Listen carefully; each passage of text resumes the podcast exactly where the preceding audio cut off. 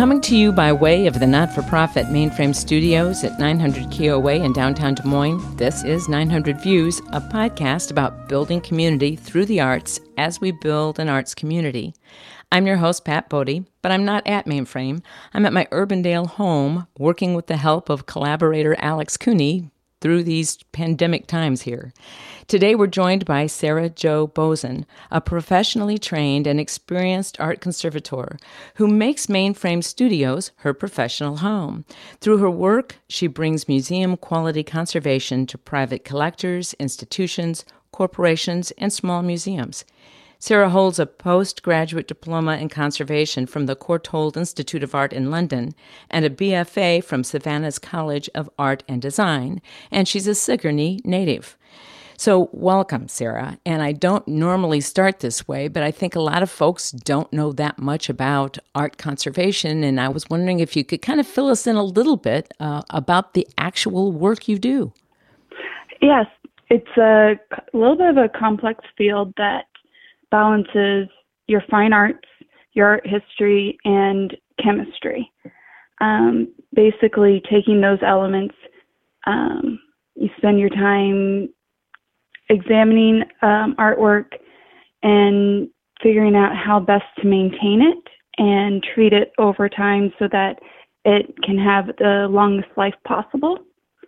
Um, this ranges from everything from just regular upkeep of cleaning, dusting a piece to um, things like mending tears, removing old varnishes, um, setting down, uh, lifting and cracking paint, as well as preventative things such as environmental controls and pest um, monitoring, um, ultraviolet light monitoring, whatever needs to be done to preserve the piece as best as possible, basically. So, how do people find you, and uh, how do you come to end up getting to do this work? Because uh, it's pretty specialized, and I'm sure there's not a lot of 15th century art hanging around the corner uh, for you to work on. Well, a lot of it is word of mouth. Um, I've reached out to several institutions, uh, museums, uh, corporations, things like that. And then, um, as well as I have a website. So usually people who need my services are actively searching for them. It's not your everyday job that people are going to look for. So I'll people put in um, art restoration or art conservation into uh, Google or whatever, and usually that's one of the ways they find me, or they reach out to their local art museum and ask for someone in this field, and that's how they get my name. Now, the work sounds both fascinating and painstaking. What, what do you love about it? I love the challenge of it. No two pieces are ever the same. Um, and there's a million different ways you can approach everything. You're, and, you know, two different methods may both be valid um, and you choose which one you're most comfortable with or what you know think you think is going to give the best results. But there's never there's obviously a wrong way to do things but you can yeah. go about it more than one way um, and still get really great results. And it's always it's always a challenge. It's always difficult. No two days are the same. Have you ever had a, a big regret? A like oh gosh turn um, that was a mistake. Um, you do end up questioning yourself sometimes, but usually you need to go with your instincts. After you've been in this field for a while, your instincts are usually spot on. So you follow those, and it'll get scary at times, but they'll see you. They'll see you through. Um, the other thing is if there's a project that I'm questioning, I reach out to um, former colleagues or classmates and get their opinion, talk through the issue, um, and see what they would do if they think I'm going the right direction, if they had other ideas. Because, like I said, there's a million different ways to go about it. And they may think of something that's slightly different than what I was planning on doing, and it, you know, it might be a little smoother that way. So tell me about that network and these colleagues. This is um, part of the arts community, a substantial part, I'm sure, even though you might be small in number. Uh, it's meaningful work that you do. How are folks being affected, yourself and your colleagues, uh, around these times? This is a global pandemic. It's not isolated to um, any one person that you associate with, I'm sure. So, how are they feeling? What What's happening? Yeah, uh, it it's rough right now as several of my um, former colleagues at museums have been furloughed. Um, there's uh, other private conservators that the work's not coming in. Um, it conservation is one of the first things that often gets cut when funding when funds are short. Um, so it's it's where the museums are going to be making cuts. It's where private um, museum collect- collectors cut back. Uh, so it's not a happy time for us right now, I should say. Why is it one of the first places that gets cut, you think? Because, say, in a museum setting, they want to maintain the exhibitions and the rotating the artwork uh. and the everyday things that people on the street that are coming to the museum are going to see. Whereas there's something wrong with a painting, they can put that off till later, most of the time, not all the time.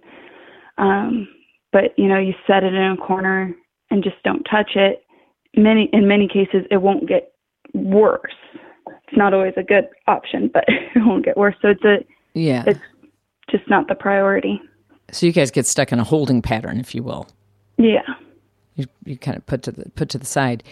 What's happening for you personally then? Is that turning out to be the case? I mentioned that you work with private collectors, institutions, corporations, small museums.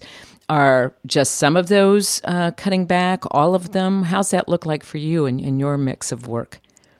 So basically, since the pandemic has started, I have I pretty much have not been getting contacts from people regarding work. Um, I have work that will keep me going for the next few months, but I haven't. I just don't have new work coming in, which I and I understand that too. People are struggling all across the country, so getting their artwork fixed up isn't a priority. There, people are and people are donating to really great causes and stuff too. So that's great. There's so many people struggling out there, but yeah, my my business is just one of those that gets put on put on hold for a while, I guess. How are you taking that? Kind of philosophically, or are you feeling pretty stressed? Um, how, how, can you tell me about how you're kind of um, taking care of yourself and, and figuring this all out? I'm. I, I guess I'm trying to be somewhat philosophical about it. Uh, I know I've got work for the next few months, um, I will probably be mainstreaming my expenses more for those reasons and just try to make it stretch as long as I can. And then uh, once things slow down for me, I'm going to try to do some of the additional items that I was wanting to expand on my business, things like reaching out to um, some of the colleges and potentially trying to get involved in like their chemistry program or art history programs or fine arts. Um, see if I can integrate with them and kind of spread my knowledge in conservation and art. Uh, reach out to more museums and just get my name out there a little bit more. Make sure they know I'm still here. See if there's any things like surveys of their collections that are needing to be done, things that can be done with museums being closed that type of thing. So, from a business model perspective, uh, you're going to stick to what you're doing right now while you're kind of still got quite a little bit of work, but you're looking sooner rather than later to expand maybe your services and your contacts for those services and be somewhat aggressive about it. Yes, hopefully. yeah. And, and, and do you have hope for that? I mean, does that feel like a hopeful thing, or Uh, is it feeling more desperate? Uh, I think it's a hopeful thing. It may not catch on right away, but this is especially reaching out to um, colleges. Though I like teaching and um, sharing what I know to anyone who's interested, really. so it's something I've wanted to expand on um, since before I started my business. It was always a game plan. So maybe this is kind of the window to go down that path a little bit. Oh, I see. You'd given this some thought previously, but just never really had the opportunity to do it because you were too busy?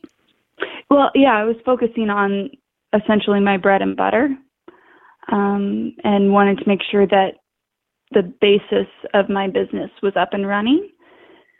Um, so, and it, my business is relatively new. It's two years old, and it's just it's just starting to get some steam and everything. So, you know, I very focused on the treatment aspect of conservation. So maybe this is supposed to be the window where I branch out a little bit more. Yeah. You know, you've got a very interesting uh, Picasso quote on on your website. It's about dust. Mm-hmm. Do you remember? I love it? that quote. Yep. Oh. The per- the purpose of art is washing the dust of daily life off our souls. So, when you think about that and you think about this pandemic, are we more dusty today or less than we were previously? Oh, huh. That's a great question. I think in some ways we're less dusty. I think this is opening our eyes to things that we'd been ignoring for a long time. I think, you know, we're getting a new point of view on everything again, which can be a good thing, I think. Like what? What are some examples from your perspective? Um, I, I guess in my mind, things like kids are riding their bikes and getting outside more, and you see them um, drawing on their sidewalks and doing all these things that I remember doing as a kid, but I just feel like I haven't seen in years, and they're they're going back to some of these basics that I think are good for your soul. D- does your work with this historical perspective that you have um, give you any perspective on our future? Um, I think it, for me, it definitely gives hope for the future because you see all the things that the world has been through in the past. It's depicted in art in one form or another over the years, which is one of the reasons why art is so important. It's part of our heritage, our culture. Um, and you see devastating things in art, and you, every time we go through a depression or things like that, beautiful art comes out of it. You hear um, amazing stories, you see beautiful art, people find ways to express themselves. Um, it's often heartbreaking, but I think we come out on the other end stronger from it. So I have hope that that's what will happen in in this time frame as well. You're rewarding me for asking a wacky question. Um, in in that context, though, uh, what do you anticipate the art of these times might end up being like? We've seen a lot already of surgical masks, and uh, you know, is it going to be that kind of reflection of our times, or or more of that, or or what are you what are you anticipating? Um, I'm hoping it's maybe a little bit more um, personally reflective, um, such as like families and coming together. Um, I saw an episode on, I think it was CBS Sunday morning, what, and I can't remember the artist's name off the top of my head, but he was doing a beautiful group portrait of all these faces looking up toward the light and like a very hopeful coming together coming out of the darkness kind of a thing That's what you're hoping for. yeah Yeah.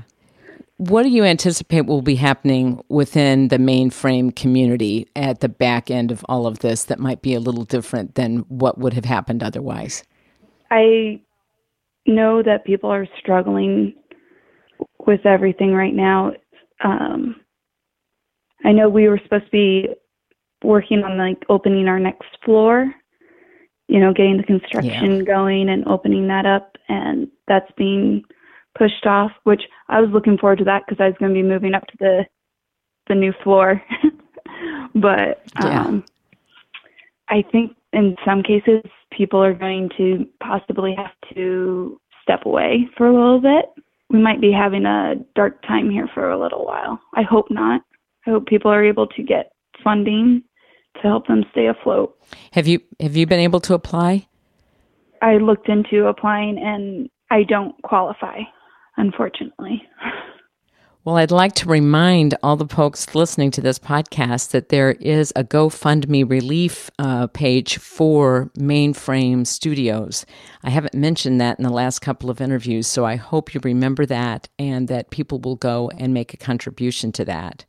And Sarah, how can the greater Des Moines community support you and the other artists at Mainframe in addition to donating to a, a relief fund, of course, what other ways can you see that just regular Joes like me can help support you to get through these times? I think uh, I know there's uh, some gift cards and things like that for different artists, but also just reaching out and asking the artist directly if there's something that they're doing like a discount or anything like that, or workshops like virtual workshops, or um, some are doing like take home DIY projects type things. Um, then also just keeping the word out there, you know, reminding people that we're there so that people that do need something, do want to get some new art, do have something that needs to be treated, um, whatever it is, they remember we're there. Because I think the arts just get forgotten a little bit right now. Yeah, and we can't forget the arts. Uh, this creative community is a really powerful tool for our community, and mm-hmm. I'm hopeful that people will recognize that. What is the role that you see the arts taking on uh, throughout these challenging times and then beyond? What is the role of arts in our community as far as you're concerned? I think they pull people together. And you've seen it historically. Yeah, they pull people together and they give a voice to what people are thinking or feeling. It's actually a very important job, I feel like, at, in times like this, even though it does get overlooked. A lot of people can't say what they're thinking or feeling, but the artwork can say a million things. And if you were to say, one thing that you want to make sure uh, people know about you and your art, your conservation of art, uh, what is it you want them to come away with and understand about you and your work? I suppose the fact that I cherish everything I work on. I really enjoy my work and I treat every piece as if it's my own. Actually, I probably treat it better than I treat my own. And I I just love bringing the joy of the original art back to people. And I don't know, it's such a passion for me. I, I think I run out of words when I try to describe that. Uh, it is, it is. It is obviously your passion, and I would direct people to go to sjfineartconservation.com and check out the work of Sarah Jo Boesen. She has a whole series of paintings that you can see the work she's done in terms of that restoration, and it clearly is an act of passion and an act of love. So, Sarah Jo, thank you for joining us uh, for this edition of 900 Views. Again, thank you to Alex Cooney, Siobhan Spain, Justin Mandelbaum, all the folks at Mainframe. And remember, these artists are working hard and trying to make ends meet. Anything you can do to support them will be appreciated. Don't forget about that uh, GoFundMe page for Mainframe Studios. Thanks for listening to 900 Views.